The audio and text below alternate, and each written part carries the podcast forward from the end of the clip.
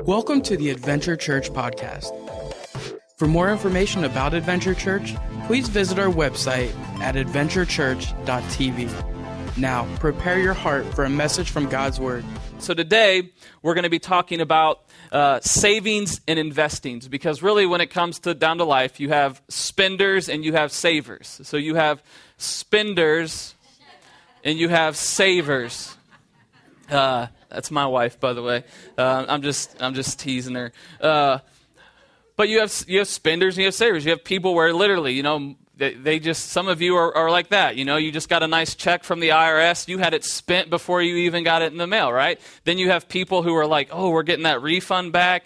We're going to pay off this and we're going to save this. We're going to do that. That's how I am. I see what our refund's going to be. I immediately think about how we can save it, what we can do with it. And so you have savers and you have spenders. And the reality is that we all kind of need to be savers. And let's talk about saving for a minute. Proverbs 6 through 8 says, go to the ant, you sluggard. I like that, right? Went right to the sluggard, you lazy bum. Go to the ant, consider its ways and be wise. That's kind of a humbling statement. Look at an ant, something that you can literally just, stomp your foot on, that you get a can of Raid and you can just obliterate a whole mess of them. You know what I mean? And it says, go to the ant, look at its ways and you will be wise. It has no commander, no overseer or ruler, yet it stores its provisions in the summer and gathers its food at the harvest. So the ant is wise. Why? Because it saves. Because it prepares for the future. I think back to in our life, Jess and I have been married about 6.5 years, going on 7 years. And when we first got married, we were kidless. How many of you are still in that position, right? You're married and you don't have kids, just a few of you, right? Well, enjoy every second of it. It's a good season of your life, enjoy that season, embrace it for what it is. But thankfully we were in a position where when we got married, I had a decent job and was making good money. And so everything, Jess was working full time at that time. Everything Jess made, we didn't need for our expenses. So it was nice. So a full salary was coming in that we literally could just stack away. And I'd love to sit here and say, we stacked away every penny that she made. And, we invested it and we're secret millionaires. You guys had no idea. That's not really what happened. But we did. We stocked away and we said, one day we want to have kids. Like we're planning on that. And in our future, we want to have it. So let's save now so that when we have kids, that depending on whatever our financial situation is, we'll at least have some saved up. So that if you want to stay home for more than, your pregnancy leave and you want to stay home for a few weeks longer, a couple months longer, that we'll be able to have that flexibility.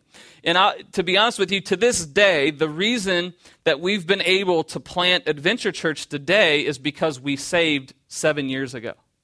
That savings, that cushion that we invested for those first few years before we had kids is what has enabled us. It's still the same cushion in our budget that we have today. It's still the same savings that's there.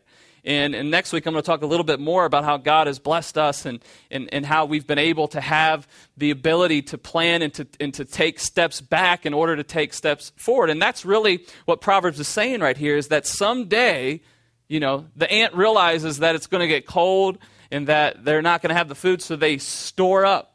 They wait. It's a bear who hibernates, or the chipmunk, who they stockpile so that when that day comes, they're prepared. So the wise person saves. Proverbs 21:20 says, in the house of the wise are stores of choice food and oil, but a foolish man devours all that he has. We talked about in the previous weeks that 55% of all Americans live paycheck to paycheck. So a lot of people are eating up all that they have and not saving anything. And when the day comes where they need it, there's nothing there for them to go to. So what do we need to save for? The first things we need to save for is emergencies. And we talked about that last week, that Dave Ramsey says no matter where you're at in climbing out of debt, the first thing you need to do is set aside $1,000 for emergency funds, right? So when that new iPhone 5S comes out, you have the money to go and get it, right? Emergencies. Some of you are like, yeah, that's a dire emergency. I waited in line for that thing. No, that's not what we're talking about here. Not that. That's when the pipe busts under your sink and when the car, the transmission goes out on your vehicle and the kid throws a rock through your window, right? Some of you are there. They pull the lamp down and you need to replace some things. That's what emergencies are for. So we save for emergencies. We have that there. So we don't have the tension of going, man, if something happens, we're really going to be in a tough spot. So we have that savings there. For purchases, we save for purchases. So when you need a new couch, you don't just, pull out the old MasterCard and just say, yeah, I'll pay that one off later. Or how long is that no financing for? 6 months. Yeah, I should be able to make that work. No, we save for those kind of things. We save for the couch. We save for Christmas. We save for the car. We don't charge it. We save for it. That's what God is saying. That's what the Bible is telling us here. Then we save for our future. So emergencies, we save for purchases, then we save for the future. Kids, college. Man, how many of you I'm scared of college right now. I'm like, oh, Lord, what are we going to do? They say like the average tuition when my daughter gets to school will be like $250,000 to get a degree. And I'm just like, Lord, you're going to have to work that one out, going to have to find a real good investment that's going to reap about 50% return on our money to ever see that happen for them. But saving and even, I instill that value in Riley. Like, you're going to have to work hard to go to college, Riley. I'm telling her those things right now. Braces, braces are expensive. Those aren't getting any cheaper. Those kind of things where you prepare for your future. And then for many of us now, we're at a stage in life where we're thinking about, hey, and I want to retire at some point, and not all of us are close to that, but hey, at some point in the future, I'm going to retire, and so I need to prepare for that. I need to plan for that. I need to save for that. But in order to be good savers, we have to prioritize your dollars. You have to tell your money what it's going to do and not the other way around. Dave Ramsey says that all the time. He says that every dollar, you put a name to every dollar that you have. This is where our money is going. This is what it's paying for. And to do that, because people are buying what they want, and when they don't have enough money for actually what they need, and that's how debt begins to happen. So how do we prioritize our money? Where do we prioritize our money? I thought about today of kind of doing this big example for you and actually bringing some money in different buckets to show you, but I thought that you could track with me, and we really didn't have the space for it this morning. And so when we get our paycheck, when we get our income, whatever that is, the first 10%, the Bible talks about tithing, and we're going to talk more about that next week, and I think it's an important message for you to be here. I had someone come up to me a couple weeks ago, and they go, what does that even mean? And some of you are new in your faith, you're new in your walk, you've never really even heard of that concept and what that means, and next week I'm really going to break it down and let you know what that means to tithe. But a tithe means a tenth, and we give 10% of our income to God. And we'll talk more about that next week. So right off the top, and for my life, I've done that since I was 14 years old, and I was a bagger at Kroger making $5.15 an hour. It was just, hey, there it goes, my $60 paycheck, $6 right out. That's going to the Lord. That belongs to Him. It's always been that way. It's continued to be that way. Then I put in there minimal living expenses. You prioritize your daughter. And keyword, I made it all caps there for you. Minimal living expenses. For some of you, if you are serious about getting out of debt, you've embraced the value of sacrifice and planning. You say, you know what, we're going to do this. We're going to get out of it. You have to find a way to live as minimal as possible. You got to scale back in your life and say, this is the minimum. So if it's 10% goes to God, let's say you can get to maybe 80% or 70%. I think that would even be where you go, hey, 70% of our money our income, that's what we're going to choose to live on. So you make minimal living expenses, do that. Then what you do is you build that emergency fund. So as you are sacrificing, you're embracing the value of planning, sacrifice, you scale back. So boom, what do we have? If we're giving 10% to God, 70% to living expenses, what do we have left over? Come on, math majors, 20%, right? So boom, 20%, we're going right to our emergency fund. We're going to save and build that up. So once we get our emergency fund up, then what do? Dave Ramsey talked about last week, the debt snowball. Then we attack our debt. We got our emergency fund there, so we're giving 10% to God, 70% to our expenses. Then we have 20% to attack our debt. So we're attacking our debt, paying it off. So finally we get to a place where we're debt free. Everybody say, right? What a feeling that would be. So again, we're prioritizing our dollars. We're doing this. And again, a couple weeks ago, somebody came to me and says, we did this. We embraced these values. We embraced this system. It took us 8 months to get out of debt, completely debt-free. So it's very possible that you can do this and make it. So then you get those things done. Then the debt's paid off. You've really sacrificed. Then what do you have? God's been faithful to you because you've been faithful to him. Let's say he gave you an increase. So then you get a 10% raise. So now you're still living on 70. You don't bump it up to 80, right? That's what we want to do. Oh, 10% raise coming this year. Amen. Finally can get that car that I want. I can finally do it. No, we're still getting out of debt. So we got out of debt. Now we're planning for our future. Now we have money. Say it's 30%. Of our money now that we can say, hey, I'm going to invest, I'm going to save, I'm going to do those things. And so there's two ways to make money in life. People making money, right? You working hard, getting a paycheck, that's a way that you can make money. Ladies who are single, get a guy with a job, right? Get someone who's making money, someone who has potential to make good money. You want to do that. Find someone who's willing to work hard. 2 Thessalonians 3:10 says, if a man will not work, he shall not eat, right? How many of you believe our government should embrace that value a little bit more? I'm not going to get political this morning. But I'm thankful for the landscaping jobs I had in college. I mean, I didn't enjoy them then. I wasn't thankful for them then, but I always remember, where I'm having a rough day. It's been a rough week. And I always could say, I could still be landscaping. I drive by those guys and I'm going, that could still be me. I could still be the one out there doing that. But I embrace that value of hard work, and I'm thankful for that. So we can make money by making ourselves, and then where we can get to a really good spot in life if we tackle our debt and save, and now we have a portion of our income that we can put to investing, then you can have your money making money for you. And that's a beautiful thing because money works all the time. It doesn't sleep. It works when you sleep.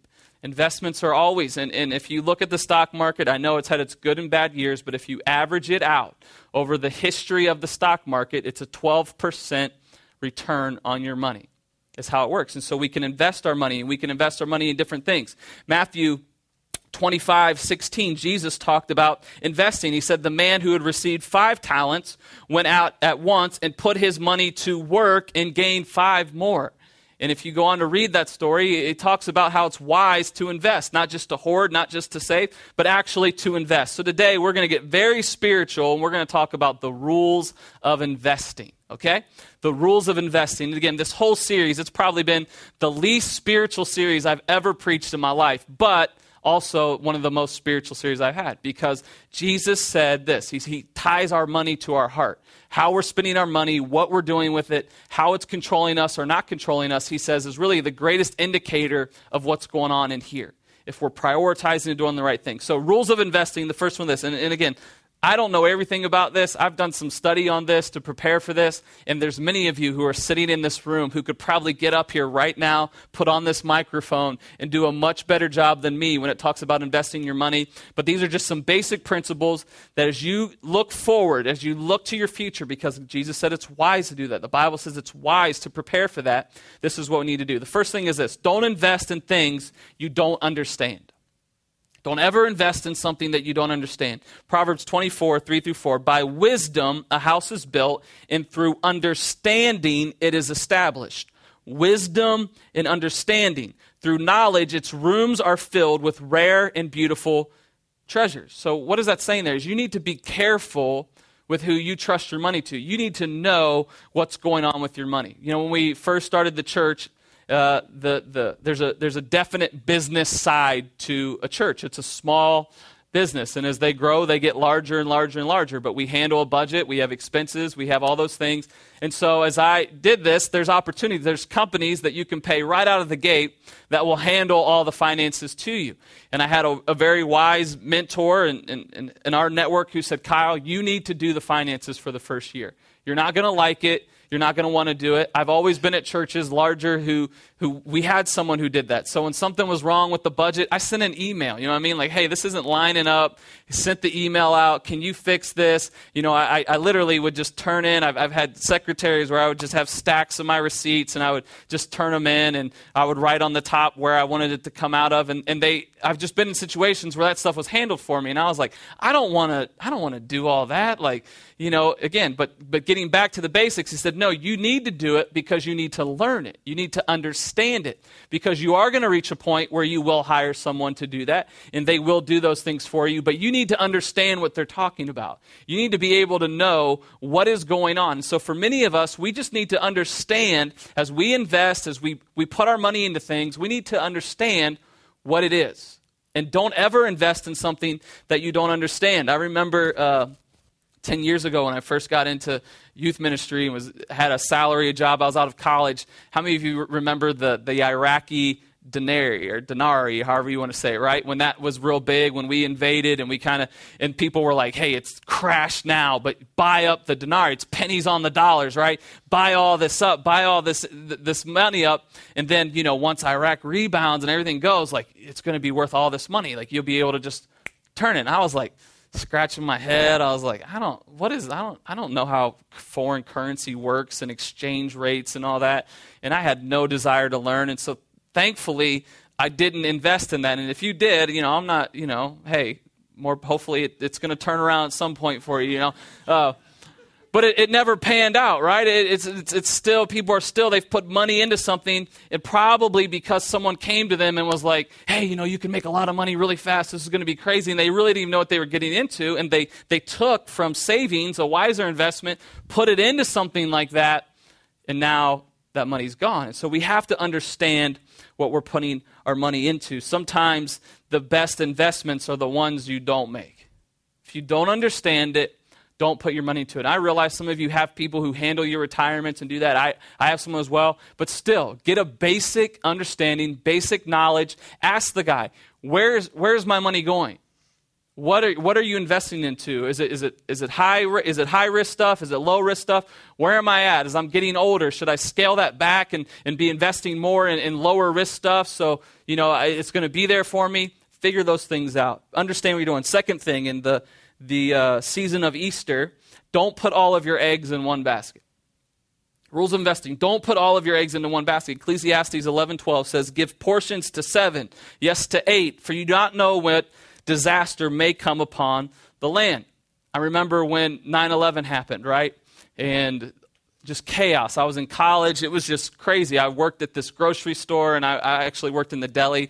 I was slicing meat in Dallas and had my first job there, and it was awful. I hated it. But I was there, and I remember, and it all happened in the morning, and I had to go to work, and I had a couple buddies that we worked with, so we drove out there, and like chaos was happening, right? People were buying gas, so the grocery store had a gas station. And so I remember the manager coming in and pulling me out and saying, "We need you in the gas station. There's all these cars, and we're running out of gas." And I'm like, you know, I don't know what's going on. Like, I was scared. I'm like, does my cell phone still work? You know, can I call home? Like, I just moved down here. I don't know any, you know, I remember driving back and just the chaos of that moment. And when that happened, 9/11, right? The stock market just gone.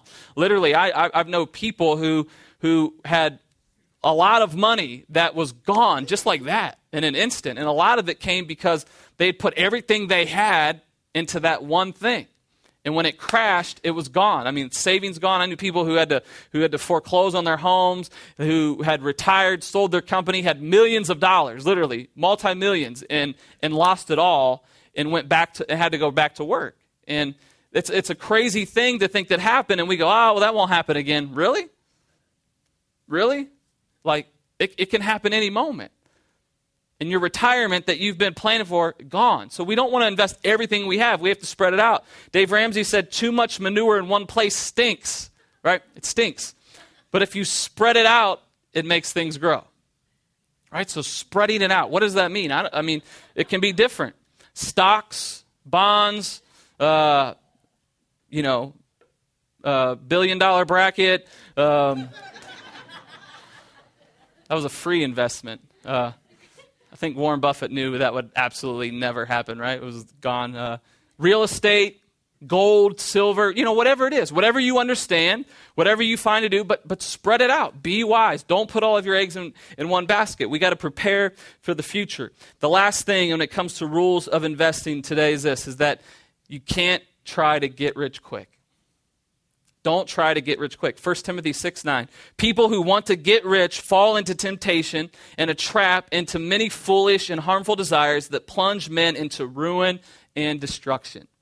We probably all know the story of someone who came into a lot of money, whether it was through an inheritance or some kind of deal, and blew it. Lottery winners, have you ever, just Google, lottery winners who are bankrupt after 2 years of winning, hundreds of millions of dollars. I remember when ESPN did a special on professional athletes and that how many of them literally their money was gone. They were working normal jobs again and literally had millions of dollars that they squandered and was gone. And, I think, man, you give me $1 million, like, I could probably figure out a way not to work for the rest of my life. But he says to be wise, that we can't try to get rich quick. The whole $1 billion bracket, Jess always makes fun of me because anytime like the Powerball or whichever lottery it is, it's like the national one, it gets up to like 550 million. I'll go buy 5 tickets. I don't ever play the lottery. I always stop and, I'll come home and I'm like, woo, this could be it, babe. We're going to buy land. I'm going to buy Lewis Center. It's going to be awesome. We're going to build a building. I'm going to do all this stuff. And God just always goes, you couldn't handle that much money. You know what I mean? Like you can't do like, and that's it. We talked about this before. More money makes you more of what you already are, right? That's it. So if you're a poor steward with a little, you're going to be a poor steward with a lot. That's why the Bible says to don't despise small beginnings, that to be a good steward of what you have. And as you manage well and you steward well, that you will get more and more. Just like when you work at a company, you get out of college, they don't promote you to president right away, right? You get at the bottom, you be a good manager, you be a good steward with the resources they give you, and promotion comes. And it's the same way. We can't go out and try to get rich quick. The $1 billion bracket, it would never work for anyone. They would be bankrupt. And here's the deal. Men are generally sprinters, right? We're sprinters. We want the BBD right now. What does that mean? The bigger, better deal, right? We want it right now. The bigger, better deal. How can I make money? How can I get it fast? Where's the best deal? That's what I want. But we can't be sprinters when it comes to investing and savings. We need to be marathon investors. Marathon investors. We, this is a long-term investment of my money where I can do that. Proverbs 13:11 says, wealth from get-rich-quick schemes quickly disappears. That's a tongue twister. Wealth from get-rich-quick schemes quickly disappears. Wealth from hard work grows. So what does that mean? Money plus time plus consistency equals wealth. Money plus time plus consistency equals wealth. And you go, look, Kyle, we're strapped. We want to get out. We want to do that. We want to plan for the future, but we just don't know where to start. Here's a cool stat right here if you see what $5 a day invested at 12% over time would look like. Just $5 a day. So that's remember we talked about last week, embracing the value of sacrifice and not spinning through Starbucks every morning and getting that, double shot, latte, frappuccino, whatever they make. I don't drink coffee. But embracing that value, you know what? $5 a day. That's your coffee right there. I'm gonna cut out coffee, whatever it is. I'm gonna embrace the value of sacrifice. I'm gonna $5 a day. After 5 years at 12% return, $12,250. Let's skip down 20 years. So hey, I started this when I was 20 years old. I'm putting $5 away a day. I'm not gonna spend it. I'm gonna embrace that. I'm gonna brown bag it. Whatever. 20 years. I got $148,000. And if I can do this from the time I'm 20 until I'm 70, $5 a day invested at 12% over time, $5,858,750. It's crazy. Like I see this stuff. I'm like, if we can just embrace a value if we can give up what we love now, that Starbucks, whatever it is, and say, you know what, I'm going to invest and save and prepare for my future, that when your future gets here, because it's getting here a lot faster than we think sometimes, right? I mean, I remember when I was 20 and I thought, I got all the time to save in the world. Well, now I'm 33 and I'm like, man, Jess, how can we figure out more ways to save? As I was preparing this, I was looking up stuff and looking at our budget and going, man, we really need to be investing more. Like I was thinking about my kid's college and braces. I'm like, her teeth look pretty good. Maybe we'll get away with it. I don't know, but trying to figure it out and going, man, how can we invest more? How can we save more so we can be prepared so that we can be free to do what we want? And if we can embrace that value, it would be amazing to see how that would stockpile, because the ant is wise. It saves so that when the future comes, we're prepared. If a 30-year-old makes $48,000 a year and saves 15%, so $600 a month. They really embrace that value. They get out of debt into a 401k at 12%. By the time they are 70, 40 years, they'll have over $7 million in a 401k. You go, hey, $600 a month, only $48,000 a year making that budget. Okay, let's just say you do $300. That's still a lot of money. $3.5 million to retire with. That's a lot of money. That you can make that work for you. If we can just embrace the value of investing, embrace these values of sacrificing, embrace the values and say, you know what, I don't want to be strapped. I'm going to do the right things. I'm going to be wise. I'm going to understand what I'm investing to. I'm not going to put everything into one thing. That's too risky. I'm going to be safe and plan and prepare. Embrace these values that we could be people. And again, the whole purpose of this is because I believe that the enemy uses money more than anything else to keep people from being able to do what you want to do. That's what he uses it for. That's what it's for. He straps you up. He wraps you up like this guy. And you go, man, I'd really love to take that job. It's a pay cut, but I would get up every day loving going to work if I could do that. I would enjoy what I do instead of dreading it and dragging myself through life. Work is a very long-term investment of your time. It's a lot of time that you invest in whatever you do with your life.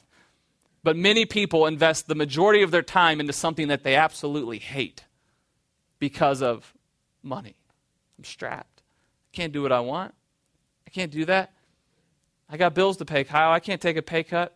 And God wants us to get free from that so we can do and pursue what he puts in our heart to do, because that's what success is. It's not achieving a certain salary. It's not getting in a certain neighborhood or driving a luxury car. That's not success when it comes to God's ways. Success is being obedient to do what he calls you to do every day. And when he puts something in your heart and prompts you to do something that you say, you know what, I'm not strapped. I have the freedom to do and pursue whatever God wants me to do. And over the course of this series, we've talked about very, very basic principles. Dave Ramsey says it's 80% behavior, 20% knowledge. And we've given you, I probably couldn't even give you 20% knowledge. Maybe I've given you 5 over the last 3 weeks to say, hey, this is just some basic, practical, take it home, apply it right now to see a strap come off. Just one. Over a couple more weeks, another one. To see people truly get free to be able to do what God's called you to do. What an awesome place it would be to relieve that tension from your marriage. You know what that savings does for Jess and I? There's no tension. We need tires, we'll go get it. It's there. We've prepared, we've planned, and we did it years ago. We don't get to save much right now in the season that we're in, but thankfully, with God's wisdom and his grace, he enabled us to do that. And I want to see you get to a place in your life where you're not completely strapped. In your marriage, there isn't all this tension over money because you have all these things and, you know, money's the number one cause of divorce. I don't want to see anyone in this room marriage, you know, end because of the financial strain that's been on it for so long and finally it breaks. God wants us to be free. He wants you to be free. But we got to embrace these values. We got to be willing to take some steps back. We got to scale our life down. Get rid of a couple screens and some of the lighting and some of the glitz and glamour that we have and say, you know what, I'm going to get out of this. I'm going to be free. Would you bow your head and close your eyes with me today?